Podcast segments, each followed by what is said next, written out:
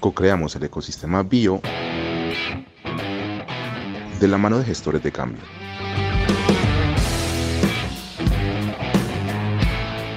Por eso hoy, en otro Relatos Biotech, invitamos a unos amigos a charlar un rato sobre la competencia más importante de la biología sintética a nivel mundial, iGym.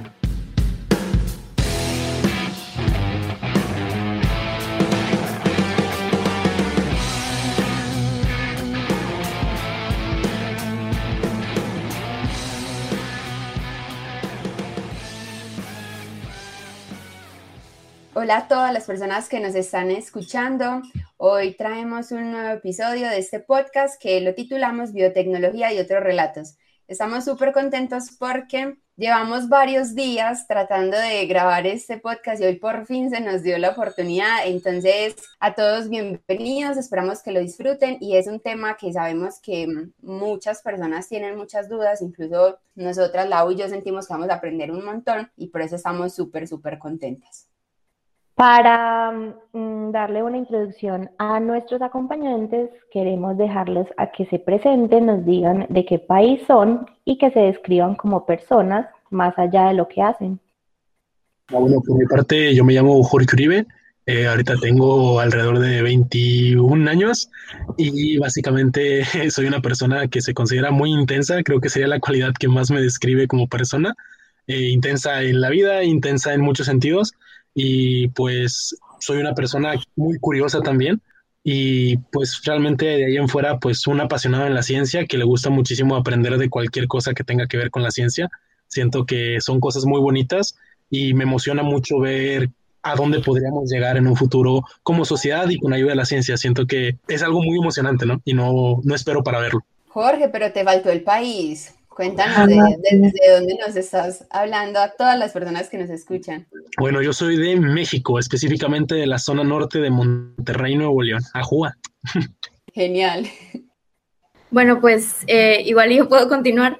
Eh, yo me llamo Daniela Álvarez, eh, yo también soy de Monterrey, de, de México, y pues igual que Jorge, yo también creo que soy un poco intensa a veces. Eh, yo creo que este, a lo mejor es algo que tenemos en común y por eso nos encontramos y, es algo que no toda mucha gente con la que comparto espacios. Eh, a mí también me gusta mucho la ciencia, yo estoy estudiando biología y de repente me encontré con la biotecnología y me gustó muchísimo y entonces ahora siempre me meto a espacios de biotecnólogos eh, a ser ahí impostora, pero sí, me gusta mucho y me gusta mucho hablar también. Bueno, pues mi nombre es Juan Pablo, eh, yo soy de Colombia, pero ahorita en este momento estoy viviendo pues en Portugal. Eh, ¿Qué les cuento? No soy una persona pues tan intensa, ¿cierto? Soy relajadito, pero... doy fe de ello. pero me gusta mucho la, la, biotecnología, me gusta mucho la biología también, más que todo la biología computacional, me llama mucho la atención. Y que estoy estudiando, ah, no, ya terminé ingeniería bioquímica, y nada. Bueno, y para acabar de romper este hielo, vamos a hacer una ronda rápida de preguntas, pero no pueden pensar mucho las respuestas. ¿Están preparados? Listo. Empecemos con Daniela. ¿Dulce o salado? Salado. Jorge, ¿acampar o prefieres hotel cinco estrellas? Acampar. Juan Piz, ¿playa o bosque? Playa. Dani, ¿dormir con medias o sin medias? Sin medias. Y vamos con Jorge, ¿ciudad o campo? Ciudad. Juan, ¿pizza con piña o sin piña? Con piña. Esta ah, rompe relaciones, ¿cierto? Mm, eh, Dani, esta está buena. ¿Jim o ñam? No sé a qué se refiere ninguna de las dos. uh, ñam. Yo también, soy de ese team. Jorge, ¿madrugar o trasnochar? Madrugar, 100%. Juan, ¿escuchas tus notas de voz cuando las envías o no? No, no me gusta como me escucho. y vamos por la última. Dani, ¿perros o gatos? Gatos. Jorge, ¿tender la cama o dejarla sin tender? Dejarla sin tender, me temo. y la última, Juan Pis, esta también rompe relaciones. ¿Primero el cereal o la leche? La leche. ¡No! No, ¿estás bien? ¿Todo bien en casa? es importante para mirar hasta dónde llega el cereal. O sea, dos de dos. Primero la leche y la pizza con piña. ¡Guau! Por favor, Aquí no me saquen del descubriendo equipo. personalidades ocultas. Laura ha salido del grupo. Ya que entramos un poquito en calorcito, vamos a, a empezar a hablar del tema importante que nos convoca el día de hoy. Y yo quiero que me respondan para ustedes qué es iGym y no me vale la típica respuesta que uno lee en internet y sigue sin entender. O sea, quiero que les expliquemos a todos los que nos están escuchando en este momento qué es iGym.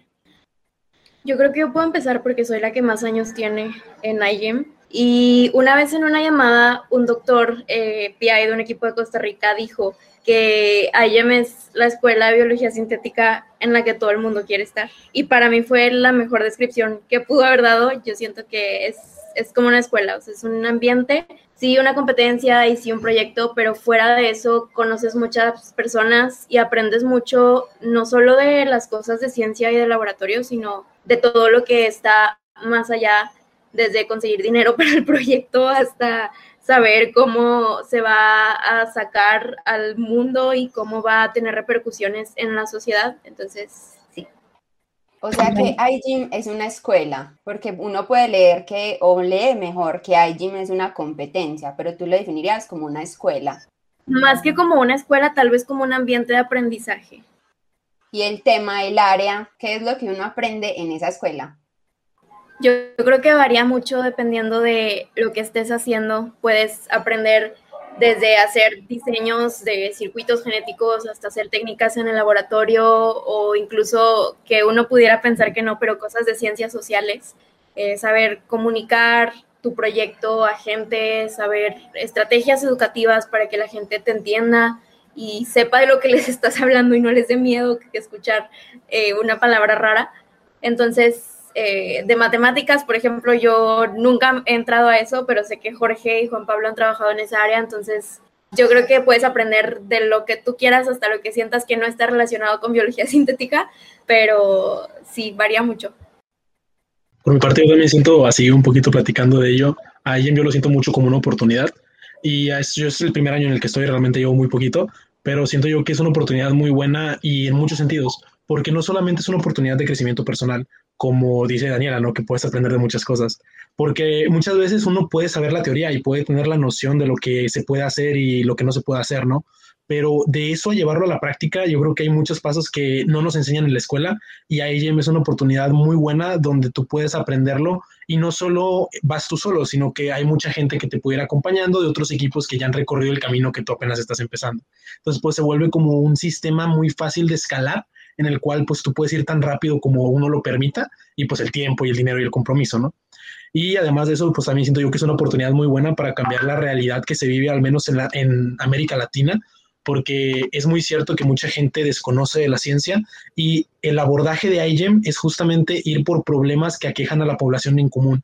Entonces, el tú poder bajar ciencia complicada o ciencia de última generación como la biología sintética algo que les pueda ayudar directamente, pues hace que ese, ese espacio entre la sociedad y los científicos pues se vuelva menor, ¿no? Entonces yo siento que es una oportunidad muy buena también para la sociedad y pues es una de las cosas por las que me quise también meter un poquito a lo que pues es iGEM, ¿no?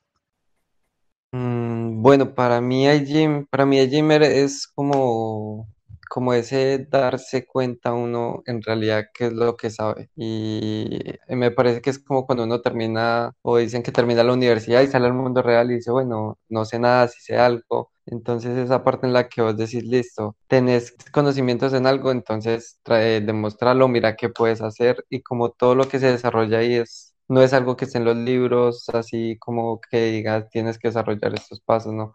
Es algo que surge como desde uno mismo. Entonces es como, pues para mí es como esa parte de, de confrontar, qué es lo que en realidad estamos haciendo, qué es lo que sabemos, em, si es lo que nos gusta, si no, porque es que aquí pues creo que a ninguno nos están pagando por el que estar en el equipo ni nada de eso. Todo es más que todo como por ese amor a la biología, por ese amor a la, a la investigación, por esa necesidad de, de, aprender más y de tratar de dejar pues algo que, que valga la pena, ¿cierto? Yo creo que eso que, que, dice Juan Pablo de que estamos por amor, fuera de que no nos pagan. Eh, y lo que yo decía también, como me encontré con Jorge, porque somos todos intensos, sí, realmente a veces es quedarse en el laboratorio haciendo cosas hasta las 2, 3 de la mañana y pues eso es algo que, aunque te guste mucho, si no tienes pasión, no lo haces. Definitivamente. Bueno, primero quisiera preguntarte si participar en esta competencia tiene algún costo. Sí, de dinero es todo un tema. Eh, de hecho, hay algo muy interesante que está pasando justo ahora en IEM en Latinoamérica. Generalmente, eh, pues es la competencia internacional que todos conocemos eh, que se hacía en Boston cada año, que por cuestiones ajenas todo el mundo se ha hecho virtual en estas ediciones, pero sí cuesta 5 mil dólares aproximadamente la inscripción a la competencia y obviamente hay gastos diría secundarios, cosas que se gastan en el laboratorio. Claro, alguien te apoya con algunas cosas, síntesis de DNA, tiene sus patrocinadores, eh, pero sí cuesta eh, dinero. Incluso el, ir al, evento, pues es un, viaje y, y, todo eso. Y el tema de de dónde sale el dinero también es bien variable. Nosotros tenemos la suerte de que nuestra universidad nos apoya completamente. Eh, porque también pues ya tenemos un tiempo y, se, ha visibilizado mucho como la importancia de que los alumnos participemos en este tipo de cosas, pero ese es un caso. Hay otros equipos a los que también sus escuelas los apoyan, hay otros equipos que piden em, sponsorships de empresas, alguien tiene sus como convenios, entonces de vez en cuando hay algunas convocatorias para que te patrocinen hay otros que se acercan a empresas eh, locales de sus comunidades que buscan apoyar este tipo de proyectos, porque como ya dijo Jorge, son problemas locales. Y hay otros equipos que hacen sus propias actividades, noches de películas, hacen cursos, hacen talleres y, y los cobran y con eso se financian. Entonces es bien, bien variable dependiendo del apoyo y de los medios que tenga cada equipo. Jorge, ¿y tú de pronto nos puedes contar un poquito si esos 5 mil dólares de los que nos está hablando Daniela son por persona, por equipo y cómo se conforman esos equipos precisamente? Claro, un poquito de lo que me ha tocado conocer y escuchar es que es el costo de inscripciones por equipo y al menos si uno busca en la página de IEM no hay un límite tal cual de un número de integrantes que pueda estar en el equipo, sino puede ser cuantos sean y la estructura normalmente está compuesta de lo que es un PI o un investigador principal, que es como el que nos lleva un poquito la batuta y todo ello. Además también hay advisors o como consejeros que nos van guiando también un poquito, que tienen un poquito más de trayecto en toda esta área científica. Luego ya estamos los que somos parte del equipo, que somos de licenciatura y tengo entendido que también pueden entrar de preparatoria bajo ciertas circunstancias. Y finalmente se tienen también otros puestos como colaboradores o mentores que nos van ayudando un poquito en el camino a los que estamos trabajando en los diferentes comités para pues realmente avanzar de la mejor forma. ¿Y qué requisitos debo cumplir para postularme, Dani?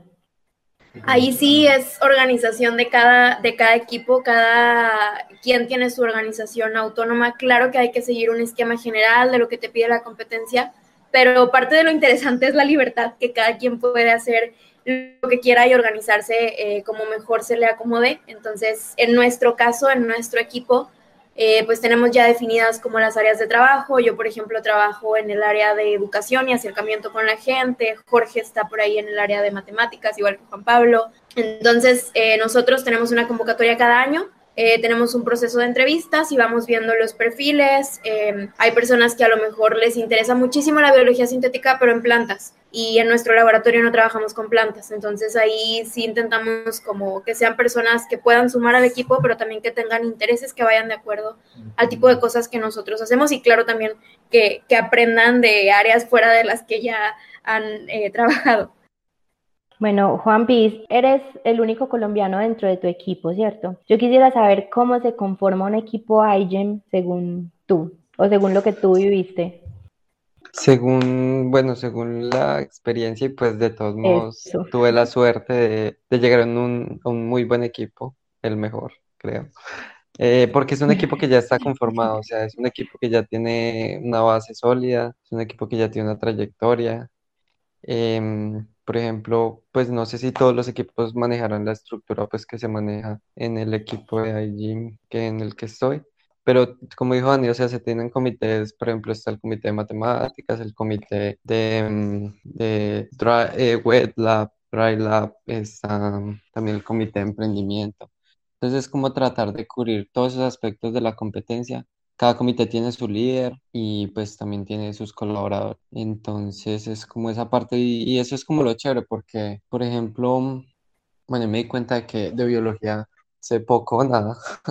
Entonces, por ejemplo, mi parte de biología no es como tan buena, pero lo que son Jorge, eh, Julieta o los otros integrantes tienen una base muy sólida en eso y pues ahí es cuando uno va aprendiendo y ahí yo estaba yendo como la parte de programación, de modelado. Entonces es como empezar a complementarse uno de lo que el otro sabe y pues en eso como se formaría el equipo como en una colaboración mutua y pero cada uno con sus roles bien definidos.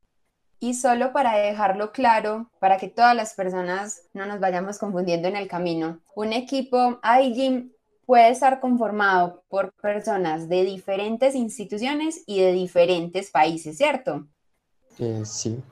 Sí, generalmente eh, lo que sí no se puede es ser una, un equipo sin institución, porque obviamente hay temas de bioseguridad y otros procesos que tienen que pasar a través de las universidades, pero eh, y, e igual cada, cada institución tiene sus, como sus reglamentos, hay algunas que están un poquito eh, cerradas a, bueno, solo alumnos de esta universidad o solo alumnos de esta escuela, pero nos ha tocado, por ejemplo, el equipo de Bolivia tiene em, integrantes de varias universidades de todo Bolivia. Entonces, eh, en nuestro caso aquí en, en Monterrey, estamos nosotros, hay otro equipo en Monterrey y cada quien en, su escuela, pero realmente sí estamos abiertos siempre eh, a colaborar o a incluir a personas eh, que, quieran, que quieran aprender. En el equipo hemos tenido gente físicos, matemáticos, de, de todas las áreas, entonces como tal una restricción así escrita de IEM no, no hay. Sí, porque inclusive te estaba escuchando que hay un equipo en Brasil que pues que tienen cupos para personas que no son de Brasil. Entonces es como una parte pues importante porque pues por ejemplo en mi caso yo estoy trabajando en matemáticas, también porque pues no me puedo ir a México a trabajar allá en el laboratorio ni una de esas cosas. Entonces como también buscar soluciones si uno quiere participar. Bueno, y yo quiero que me aclaren algo. Entonces, ¿el equipo saca convocatorias y uno se presenta o es uno quien contacta al equipo y dice, ven, quiero trabajar con ustedes? Al menos por nuestra parte del equipo, son convocatorias, pero también si uno dice, ¿sabes qué? No alcancé la convocatoria, pero estoy muy interesado en participar, pues también yo creo que está siempre esa posibilidad de contactar al equipo, ¿no? Y decir, oye, ¿sabes qué? Me llamó mucho la atención tu tema, me mueve mucho lo que estás haciendo, ¿podría ayudar en alguna cosa o cómo nos podemos integrar, ¿no? Y ahí ya se ven las posibilidades según, pues, también el tiempo, ¿no? Porque hay ciertas, ciertos horarios, ¿no? Para hacer todo lo que se pide dentro de la página oficial y así. Sí, tiene que ver mucho el tiempo. Digo, si nos escribe, la competencia es en octubre, noviembre, entonces si nos escribe alguien a finales de septiembre, pues obviamente ya no va a haber mucho trabajo que hacer, ya estamos preparando los entregables, entonces ya no es como que un momento muy adecuado, pero sí, sí, como dice Jorge, siempre estamos abiertos a que si alguien quiere colaborar en algún área, pues que, que, que si puede sumar al equipo, que venga. Sí, porque por ejemplo, pues yo sigo varias páginas de IGM en Instagram y hay varios equipos de otros países que también ponen convocatorias. Es decir, es como, pues yo me doy que cada equipo la pone como para, pues para su región. Me imagino que el, cuando ustedes pusieron la, la, el post de ser, de ser necesita gente o se están recibiendo solicitudes, no creo que nunca pensaron que me llegara a mí por allá en Colombia, pero, pero es eso, o sea, hay varios equipos de varios países, de Europa, Asia, pues, pero entonces las convocatorias están ahí en internet, en Instagram, en las páginas, ellos las publican, de entre los mismos equipos de IEM se repostean, está como todo muy visible ahí. Jorge, y una pregunta que nos hacemos todos, para participar entonces de en un equipo y de la competencia como tal, ¿existe un límite de edad o es completamente abierto? Sí existe un límite y si no me equivoco el límite es dos años después de ser egresado para formar parte de un equipo de IEM, a no ser que me esté equivocando. Ah, ah y hay un límite, ya me, ya me hicieron en la observación que es hasta los 24 años. Sí, de hecho es mientras sigas siendo estudiante y no tengas más de 24 años en el caso de, de licenciatura o de undergraduate, ya en overgrad, que son los de posgrado, sí ya puedes pasar los 24 años, pero para los equipos de licenciatura sí está ese, ese límite. Y Daniela, con ese comentario me hace pensar en una cosita que creo que no la habíamos considerado y es, ¿existe un nivel académico que se deba tener o se esté cursando mínimo para participar o no? ¿O es también abierto en ese caso? Los equipos más jóvenes son los de bachillerato, bueno, aquí es prepa, pero los de bachillerato que pues son chicos que aún no entran a la universidad y es la categoría como más de, gente más chica que tiene, que tiene IEM, pero realmente de, de licenciatura y de posgrado no he conocido que haya un límite, obviamente si ya eres eh, investigador, investigadora y ya no estás estudiando, pues sí, ya mejor te vas como advisor o como PI de algún equipo, pero incluso eso también es otra cosa, que aunque ya hayas terminado tus estudios, te puedes seguir involucrando en la comunidad, tal vez ya no como, como miembro de equipo, pero sí desde otras, eh, desde otras áreas, siendo juez o siendo embajador incluso. Yo quisiera preguntarle a Juan Pablo, ¿cuánto dura la competencia o cómo son los ciclos de competencia? Bueno, pues mm, la competencia, pues como dijo Ani, eh, pues la competencia empieza en, como principio de año, se abren inscripciones y creo que el cierre de inscripciones a mediados o para pagar, para pagar la inscripción y la competencia termina en diciembre. Pero es como eso, o sea, los procesos de reclutamiento, entrar al equipo, vienen como desde septiembre del año previo al, al que se planea competir, pero la competencia es de todo el año. Hay algunos casos eh, en los que los equipos deciden como dice Juan Pablo, empezar a trabajar su proyecto desde un año antes para tener listo algunas cosas, porque es mucho trabajo, y se inscriben hasta el año siguiente, o en nuestro caso, este año precisamente abrieron una modalidad de proyectos de dos años. Entonces, nosotros tenemos ya un año y medio trabajando con un proyecto que ya presentamos y que vamos a volver a presentar. Entonces, generalmente suelen ser dos años lo máximo que uno trabaja en un proyecto como tal para alguien. Bueno, y hablemos un poquito de el idioma, porque entiendo que en este caso el equipo como tal podríamos decir que es de habla hispana, porque está bien que Juan, que es de Colombia, es colombiano y está en su equipo, pero sigue siendo de habla hispana. Al final, las finales, los playoffs, por llamarlo de alguna manera, también serían en habla hispana o no por lo que nos contaban que es en Boston. ¿Cómo funciona de pronto esa dinámica ahí? He entendido que se llevan a cabo las competencias en inglés, porque pues como la competencia se originó ahí, también el inglés es como un idioma que se ha extendido mucho en el mundo, pues yo creo que es el idioma más fácil para que todos nos podamos entender y pues a final de cuentas yo siento, yo siento que la ciencia es un lenguaje universal y el inglés pues ayuda un poquito también a, apoyar eso, ya que está muy extendido y pues mucha gente tenemos acceso a poder pues aprender el inglés, ¿no? No te pide ningún tipo de requisito como una certificación o algo para poder participar, pero pues sí, mientras tú te sientas cómodo y puedas platicar e intercambiar ideas de rango en el área científica en inglés, pues está más que perfecto. Sí, yo creo que el inglés es algo que pues es ya indispensable si estamos estudiando ciencia, ¿no? Entonces, eh, pues sí, pero algo también que ha crecido mucho es la comunidad de IEM en Latinoamérica en estos años y generalmente los eventos que se han hecho para los equipos de Latinoamérica, a pesar de que la competencia general y los reportes son en inglés, las cosas que se han hecho para Latinoamérica se suelen hacer en portuñol y es algo bien interesante porque ahí vamos, vamos todos aprendiendo.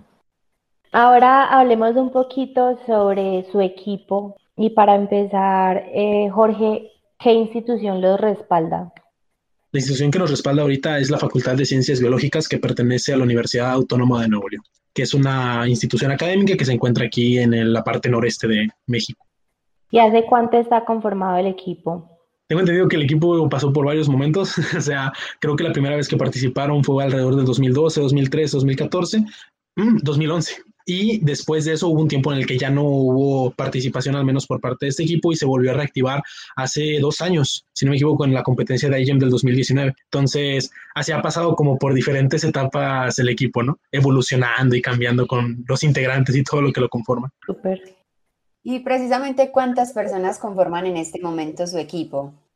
Tengo entendido que el número exacto es alrededor de 17 personas, si no mal recuerdo, y pues son los principales team members. Más aparte, hay más gente que nos acompaña como colaborador o como asesor, pero los principales somos 16, 17, perdón.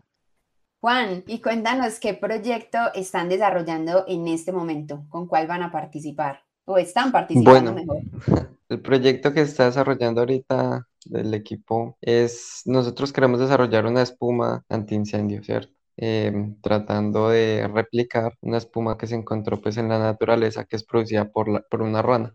Entonces ya con eso lo que buscamos es como disminuir eh, la contaminación producida por las espumas que se generan pues sintéticamente y darle como, mm, porque después del problema del incendio está el problema de la contaminación de la espuma y también de cómo se genera esto. Entonces lo que queremos hacer es tratar de disminuir eso mientras se soluciona un problema que, que bueno, en México las temperaturas que se alcanzan pues también eh, en verano creo que son muy elevadas y, y ese es como el proyecto en general, a grosso modo, lo que se quiere hacer. Súper interesante, chicos. Dani, bueno, ¿y cómo se distribuyen los roles dentro del equipo? ¿Tienen un líder? ¿El líder se elige democráticamente o es asignado por alguien para cada equipo? Cuéntanos un poquito sobre eso que también nos genera muchas inquietudes. Pues bueno, ahí como había mencionado hace un rato, eh, IGEM es, eh, tengo mis, mis pautas generales y tu equipo decide cómo te organizas. Entonces, eh, sí, en este caso, desde el año pasado, somos dos líderes, Alonso, que no está, pero que también está en el equipo, y yo. Eh, y bueno, básicamente eso solo significa que estamos como revisando que todo esté corriendo como debería, cosas de burocracia, contacto con las escuelas y el director y los, las personas administrativas de, la institución. Eh, pero fuera de eso, realmente no tenemos establecida como una jerarquía de tú me tienes que responder a mí o tienes que hablarme a mí si quieres, no, no nos organizamos así porque pues se nos hace más cómodo estar en un ambiente como un poco más amigable. Sí tenemos algunas áreas de trabajo que ya había mencionado Jorge y Juan Pablo, que son eh, pues por ahí Dry Lab, en donde hacemos los diseños, Wet Lab, que somos los que vamos al laboratorio, eh, los que trabajan en los modelos matemáticos, en el área de educación y contacto con la gente, eh, bioseguridad, también por ahí trabajamos un poco con eso. Y sí, generalmente hay una persona que es, eh, le llamamos como si fueran líderes, pero realmente es solo alguien que tiene la responsabilidad de estar anotando lo que, lo que van eh, trabajando, porque es lo que se tiene que reportar al final y que si algo sale mal, pues ya lo tiene todo organizado. Pero sí, creo que hemos, hemos mejorado mucho la organización eh, en el 2019, que fue el primer año que volvimos después de un break que tuvo como de cinco años el equipo. Estábamos muy, muy desorganizados y ya con el tiempo hemos ido mejorando pero eso es algo completamente interno. Cada equipo tiene eh, sus métodos de organización. A nosotros este es el que mejor nos ha funcionado. La verdad es que en comparación a otros años nos ha ido muy bien. Entonces como que ya es el que nos gustó y con eso estamos trabajando.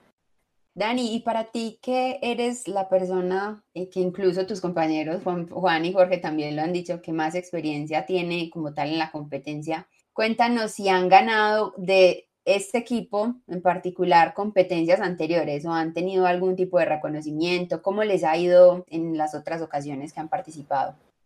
Bueno, este equipo, eh, desde que existe, eh, sí hemos participado, eh, habían ganado por ahí las personas que estuvieron antes que nosotros algunas medallas de plata y otras cosas. Desde que yo estoy, que fue el 2019, que es como la segunda temporada del equipo de cuando ya volvimos, en 2019 aprendimos mucho, todos éramos nuevos, ganamos una medalla de bronce y en el 2020 que ya regresamos con más experiencia, con mejor organización y con más, con más poder, nos fue, eh, nos fue bastante bien, ganamos una medalla de oro, nos nominaron a mejor proyecto ambiental y ganamos un premio a mejor emprendimiento.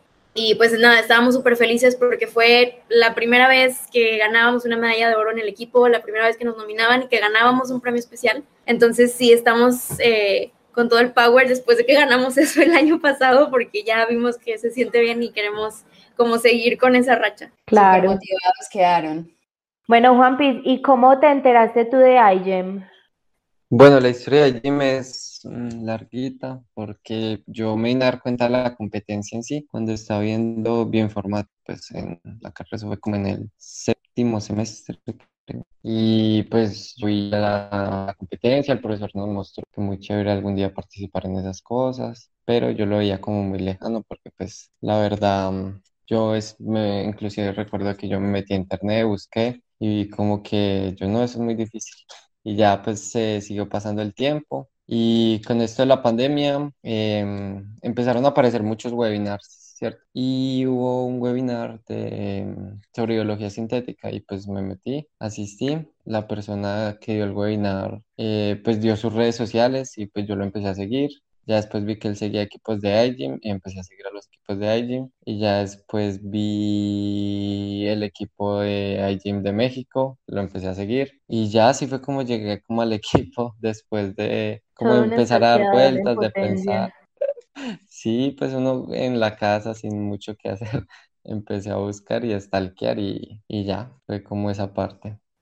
Y Dani, ¿cómo llegó a iGym? Pues mi camino sí fue un poco diferente. Yo cuando estaba en, en la prepa, en el bachillerato, participé en las Olimpiadas de Biología de aquí de México. Este, entonces, pues ahí me enamoré de la biología y empecé como a buscar qué más podía hacer cuando, cuando me, me entré a la universidad, ¿no? Entré a la universidad a estudiar biología y busqué qué otras competencias o qué otras cosas podía encontrar a las que yo pudiera participar porque me gustaba mucho como estar en esos ambientes extracurriculares y conocer gente.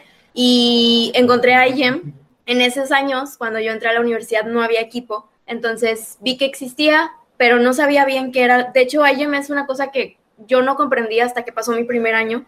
Entonces no sabía qué se hacía, solo sabía que era biotecnología, un proyecto y, y pues dije, bueno, quiero entrar entonces me junté con algunos amigos que también como querían estar participando en cosas y pues pensábamos y pensábamos qué hacer, pero vimos que no había equipo y nos rendimos hasta que milagrosamente en el 2019, cuando ya había pasado uno o dos años de mi carrera, se abrió el equipo otra vez y apliqué y entré.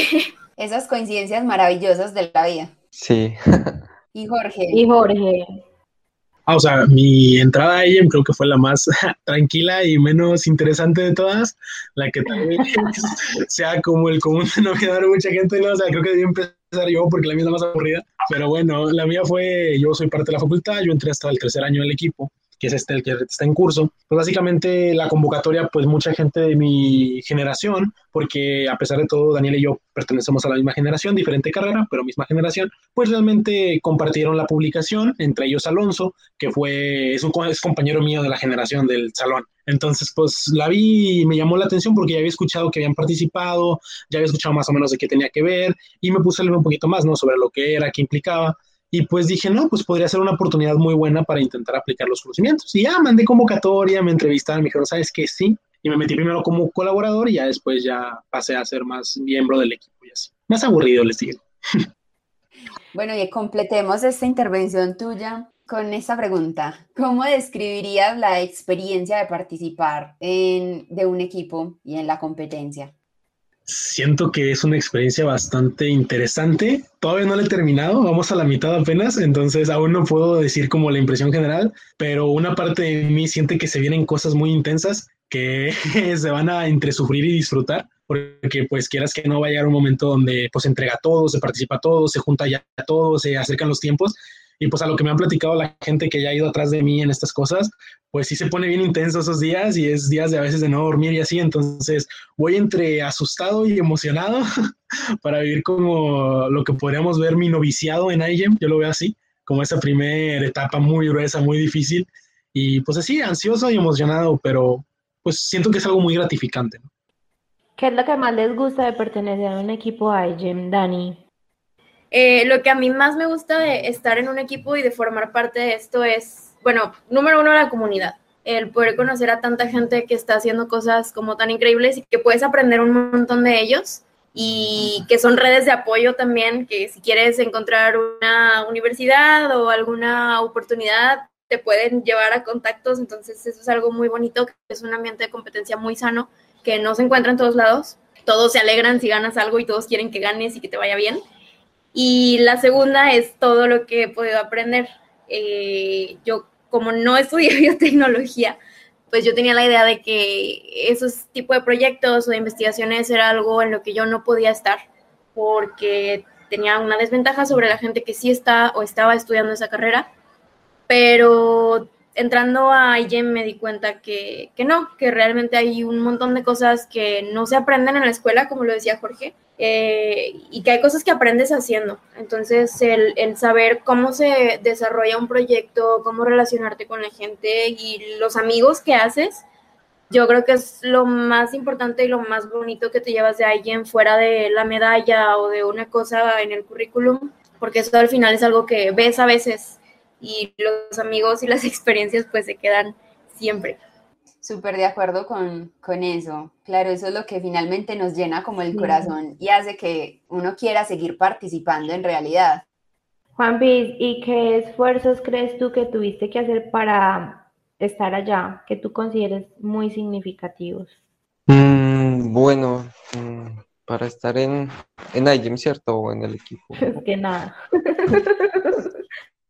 No bastante, porque el solo hecho de la diferencia horaria es, es, un factor importante. Porque a veces, me acuerdo que la primera reunión fue a las 3 de la mañana acá. Entonces yo me dormí, puse una alarma y me levanté Sí, nosotros cuando nos enteramos no, de eso, nos quedamos en shock porque nunca nadie nos había dicho que Juan Pablo no está en nuestra zona horaria y ya cambiamos las juntas para que fuera un poco más temprano para él.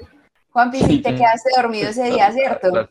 Sí, ya todo el día andaba con sueño, pero, pero no mucho, es que uno tiene que aprender más cosas. Por ejemplo, bueno, hay cosas de la zona de confort mía, pues que nos han enseñado como la carrera, que es como el diseño de plantas o modelar un bioreactor, pero hay otros aspectos que, que ahorita estoy también haciendo con el equipo y es que estamos desarrollando un videojuego. Son cosas que, que la verdad, bueno, no es como que tenga mucho que ver con mi carrera, pero, pero ahí le estamos haciendo el videojuego y, y entonces hay que mirar cómo se anima, cómo se programa. Entonces, son diferentes cosas que uno tiene que como que salir de la zona de confort y tratar de buscar, investigar y esos son como los esfuerzos que se hacen todos los días para poder, porque hay que entregar avances y esas partes son como muy importantes, pienso yo. Dani, y esta creo que también es personal. Algo que, o mejor no, una anécdota o algo que te haya marcado en esto, durante estos años, que nos quieras compartir a todos, que te llene precisamente el corazón como de alegría y lo cuentes con mucho orgullo, con entusiasmo. ¿Qué nos podrías decir? Es una pregunta muy profunda para mí. Pregunta difícil.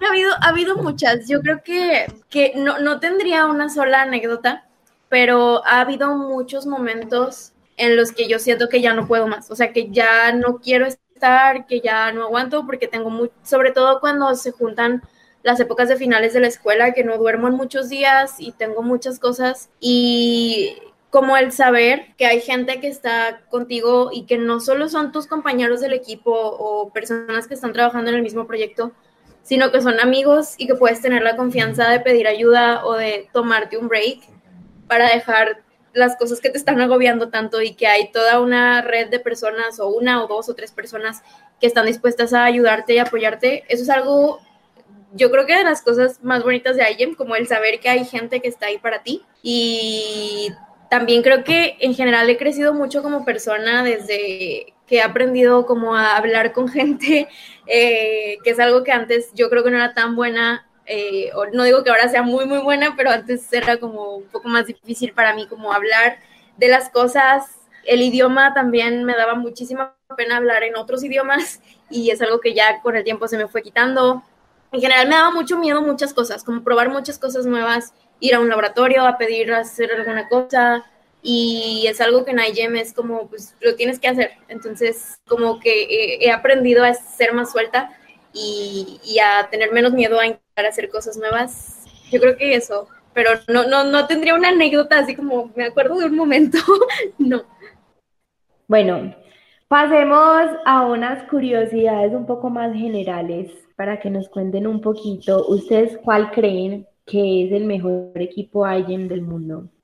Eso depende, ¿cierto? Porque en IGEM hay también lo que se conoce como premiaciones por mejor modelo matemático, mejor propuesta empresarial. Entonces hay equipos que son más fuertes en un área que en otros. Por ejemplo, para nosotros empezar el modelo matemático nos tocó hacer como una investigación de lo que habían hecho otros equipos y a mí en lo personal el equipo de Lituania me llamó mucho la atención lo que, lo que han desarrollado en general y también hay, hay equipos de China asiáticos que son pues que son muy fuertes en general y sí pues es como mi opinión Dani, ¿y los países con los equipos más tesos o que resaltan un montón en las competencias? Yo quería, yo quería responder lo que dijo Juan Pablo. Pues yo diría que el mejor equipo es este. No es porque me estén grabando o porque me esté escuchando más gente, pero sí siento que es el mejor equipo en el que pude haber estado, porque pues es algo que yo he notado que no conozco a todos los equipos del mundo claramente, pero algo que yo he notado es que está muy abierto a, que aprendas. No se siente como que tienes que saberlo todo o, o que tienes que hacerlo todo a la perfección. Y eso es algo muy bueno que a mí me ha ayudado mucho en mi formación. Y si hay equipos, hay equipos que destacan mucho eh, hay equipos que ya tienen su prestigio, que siempre ganan algo bueno o que siempre mínimo tienen un premio especial para un equipo de Taipei o de los que siempre ganan. Eh, Juan Piz, ¿quién paga los viáticos para ir a las finales? Mm, una pregunta difícil. Yo también quisiera saber quién me va a pagar los viáticos, pero lo que yo tengo entendido es que cada uno paga sus viáticos. Creo que hay unos apoyos, pues creo, creo pero como que si quieres ir, eh, pues toca pagar, el, o sea, te toca patrocinarte a ti mismo. A mí que sí, que sí me ha tocado ir a, una, a un Jamboree en Boston. Eh, sí, la escuela, bueno, la universidad nos apoya con algunas cosas, los hospedajes, algo de transporte, algo de comida, pero sí, básicamente, si no se consigue em, o bueno, el dinero que se consigue se utiliza para reactivos y cosas del laboratorio y ya cosas, viajes y paseos los pagamos nosotros, cada quien en nuestro caso. Y yo creo que está para los dos. Cinco cosas que debo saber de iGym antes de postularme. Que ustedes digan esto es súper clave saberlo. Cinco cosas. Mm, Dejémoslo pues, pues en tres. Sí, es que cinco ya es mucho. pero así súper, súper importante que uno tenga que saber. Para mí, que uno tiene que saber a que, o sea, tiene que ir con la mentalidad de que va a una competencia. Eso es fundamental, porque cuando uno sabe que va por una competencia, pues está como enfocado en que debe esforzarse, debe tener un trabajo constante.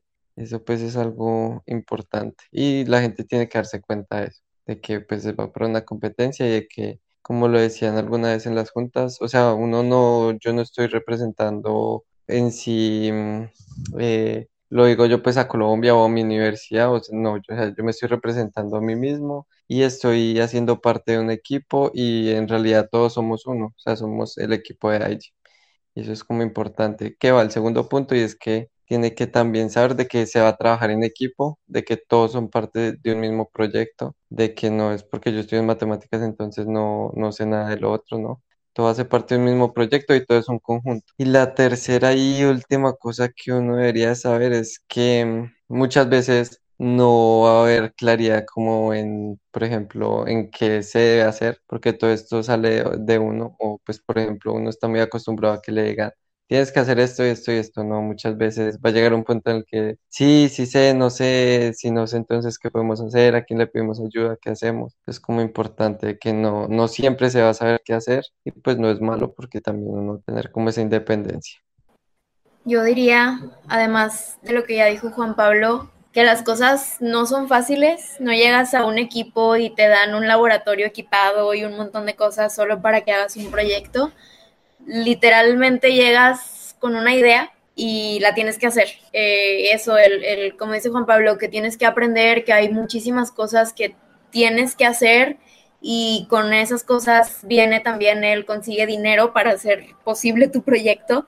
Entonces, eh, la segunda también que va por ese camino sería que no todo está bonito. A lo mejor a veces en las redes subimos fotos de nosotros siendo felices o cuando nos dan un premio celebrando o dibujos o imágenes bonitas, pero hay momentos muy cansados y que no son malos, pero sí hay momentos en los que hacemos las cosas en el laboratorio una y otra vez y no nos salen o que queremos hacer alguna cosa en el modelo o alguna cosa en los diseños de los circuitos y no salen y no sabemos por qué. Entonces, va a haber momentos malos, sí. Y la tercera es sobre los momentos buenos y es eh, algo similar a lo que ya había mencionado, que es que lo bueno de iGEM no es el título o el diploma o la medalla o el trofeo que te dan. Lo bonito viene muchísimo más allá de las cosas de ciencia y es la gente que conoces y las experiencias y las cosas que aprendes. Entonces, sí, si esperan aprender a diseñar o aprender a hacer algún experimento de biología molecular, pues yo creo que hay muchos lugares donde puedes hacer eso y IEM te deja muchísimas más cosas. Bueno, y esa pregunta va para ti también, Dani, que llevas más tiempo y ya que Juan solo ha estado este año, y es qué tan diferente es la experiencia presencial a la virtual. ¿Qué sientes que ha cambiado con la virtualidad? Yo creo que, contrario a lo que podríamos pensar, para mí la experiencia virtual me acercó más a la comunidad que lo que la presencial. Porque, bueno, también tal vez tuvo que ver que yo mi primer año lo tuve presencial, entonces hubo algunas cosas que yo no sabía que se podían hacer o algunas cosas que me faltaron de, visitar eh, estando allá. Pero eh, al estar en virtual algo que se implementó en IGEM fue que a lo largo del año se estuvieron haciendo reuniones, webinars, charlas con, las personas de otros equipos.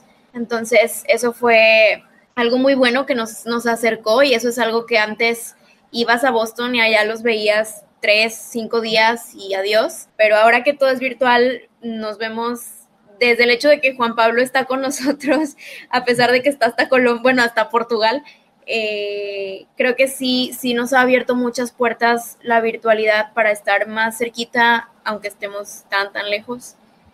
Yo creo que esa nos les pueden ayudar construyendo una respuesta entre los dos, porque muchas personas, me incluyo, que de pronto no hemos tenido tanto acercamiento a la competencia como tal, miramos o hemos estado recibiendo como mucha información o publicidad de esta nueva liga de diseño que está pensada para Latinoamérica solamente y como que de pronto no se entiende muy bien o yo no he entendido muy bien cuál es la diferencia, en qué momento como que se parte la línea, la delgada línea, para uno decir, esto es IGIN, esto es la liga de diseño.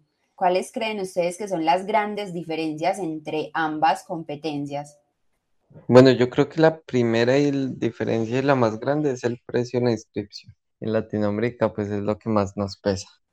¿Y cuál es esa diferencia, Juan Piz? El IGIM, en la competencia IGIM general está en los 5 mil dólares que dijo Dani, ¿cierto? En IGIM, eh, esta nueva, por decirlo así, esta nueva liga, creo que la inscripción ronda como entre los 3 mil dólares o los 500. Creo que está como entre ese precio, lo cual pues... Está en 1500. Es una diferencia muy grande. Sí. Y de pronto saben a qué se debe esa diferencia precisamente la liga eh, Design League de IEM está pensada o está hecha por esta eh, diferencia, desventaja que tenemos en Latinoamérica respecto a la economía. No es lo mismo pagar 5 mil dólares aquí en México o en Colombia que pagar 5 mil dólares para un equipo de Estados Unidos o de Dinamarca entonces, eh, hay muchos equipos de Latinoamérica o muchas personas con iniciativa que por el tema económico no pueden participar. Entonces, eh, esta liga pues es una oportunidad para que la gente entre, ¿no? Es, sí tiene algunas cosas, por ejemplo, no hay esta parte experimental que también es algo que se suele llevar mucho dinero y me parece que la, el tema de la competencia de ellos va a ser enteramente virtual, o al menos así está planeada. No es que haya una restricción que se los impida como a nosotros, sino que ellos van a una virtual. Eh, pero realmente fuera de eso, la experiencia debería ser la misma en cuanto a lo que aprendes y a la gente que conoces y a las evaluaciones también. Creo que ya es un poquito más claro, por lo menos para mí. Espero también que para todas las personas que nos están escuchando lo sea, porque siempre hay como esas pequeñas dudas en el camino cuando empezamos a ver de pronto tanta, tanta información y una se sobrepone a la otra. Entonces, muchas gracias a los dos también por construirnos y por aclararnos estas diferencias entre ambas competencias. Ya mm, creo que vamos entonces cerrando este podcast. En realidad ha sido muy nutritivo, he aprendido un montón. Espero que todas las personas que están detrás también lo hayan hecho. Y para que cerremos entonces, en, para Dani, algo básico y algo innecesario que llevaste en tu maleta cuando viajaste a competir. Cuéntanos, por favor. Pues algo básico, yo creo que eh, los papeles y el dinero, que fue como con lo que sobreviví, y algo innecesario, llevé una cobija porque pensé que iba a ser mucho frío, pero al final la tuve que dejar en una casa porque no la pude subir al avión. Entonces sí hacía mucho frío, pero de todas formas no llevé mi cobija, la dejé a medio camino en una casa abandonada. Entonces ocupaba mucho espacio, era muy difícil llevar esa cobija y tardé muchos meses en recuperarla, entonces no la llevaría. Si pudiera revertir algo, hubiera sido llevar esa cobija. Juanpi, ¿y qué viene para ti después de Ayem? Mm, Bueno, es una pregunta importantísima porque yo ahorita ya paso la edad límite, entonces ya creo que quedaría como por fuera no de la mm, como de la competencia en sí, porque han dicho que no, como dijo ella ahorita, o sea, uno puede ser parte del equipo en varias, en varios ámbitos. A mí me gustaría continuar pues con el equipo de México. Dani, para que no me vayan a echar, por favor. Eh, pero pues ya como en otros aspectos, de pronto como colaborador o así, advisor, algo así. Sería como mi, mi pensado. Porque pues la verdad me, me gusta mucho la experiencia, el equipo es, ha sido, pues me ha acogido muy bien, en serio que me siento muy bien en el equipo.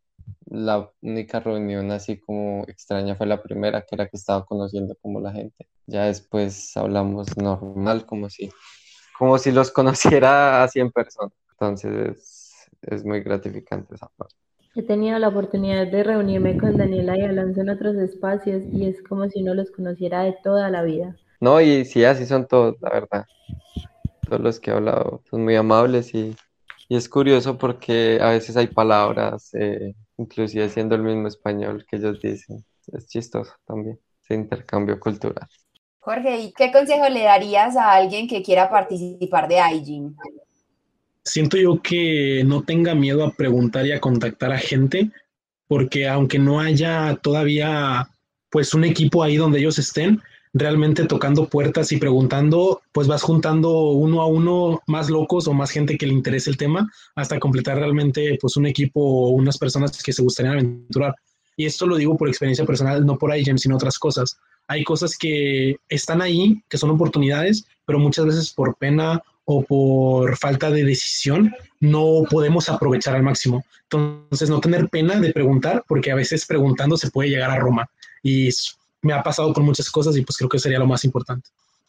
Ahora sí, yo creo que ha llegado el momento final de este podcast y para que todas las personas entonces puedan conocer a ese equipo maravilloso que son ustedes y que tengan la oportunidad, si se animan, de saber un poquito más, queremos que nos dejen entonces las redes o que nos digan mejor las redes de su equipo y la de cada uno de ustedes para poder que entre todos promovamos esa interacción y esa misma comunidad que dice Dani, porque creo que estamos súper dispuestos a escuchar y ustedes a responder cualquier otra duda que le puedan surgir a cualquier persona que esté escuchando.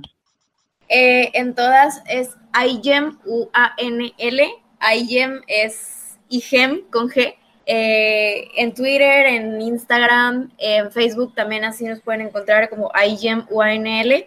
Y bueno, el correo es uanl.igem arroba gmail.com, entonces ahí cualquier cosa, si, incluso si quieren a lo mejor información para formar un equipo o para ver qué equipos hay cerca eh, de sus lugares donde estén, eh, pues igual también podemos como contactar con embajadores o con algunas otras personas que puedan guiarlos o si quieren colaborar o hacer algo o les interesa saber algo del proyecto, pues igual ahí estamos. Y eh, redes mías es eh, en cualquiera, Daniela Álvarez con doble V y con Z y ya. Sí, muy importante que sigan al equipo, por favor, denle like, suscríbanse, retuiteen y, y nada. En redes me encuentran como Martins97 con Z. y, y ya pues solo tengo Instagram, que es como el que más uso. Bueno, pues si alguien tiene alguna duda o comentario o algo que me gustaría que les gustaría contactarme, pues mi nombre es Jorge Uribe y mi Facebook, que es lo que más utilizo, es Jorge Uribe Echeverría. Y mi correo, si les sirve o quieren mandar un correo por ahí para platicar o conversar, es jaue123 arroba gmail.com. Lo repito, jaue123 arroba gmail.com. Chicos, muchísimas gracias por habernos acompañado este día. Eh, agradecemos que nos hayan sacado de tantas dudas y que hayan sacado de tantas dudas a los que están escuchándonos en esta ocasión. Esperamos seguir compartiendo espacios con ustedes, esperamos que les hubiera agradado también este espacio y recuerden que si tienen alguna, algún tema del que quieran hablar, pueden contactarnos, pueden escribirnos en este podcast o pueden buscarnos en redes sociales como arroba conexp. Bueno, nos vemos entonces en una próxima ocasión. Chao. Bye. Bye. Adiós. A jugar. no, adiós, que tenga un bonito día. Hasta luego.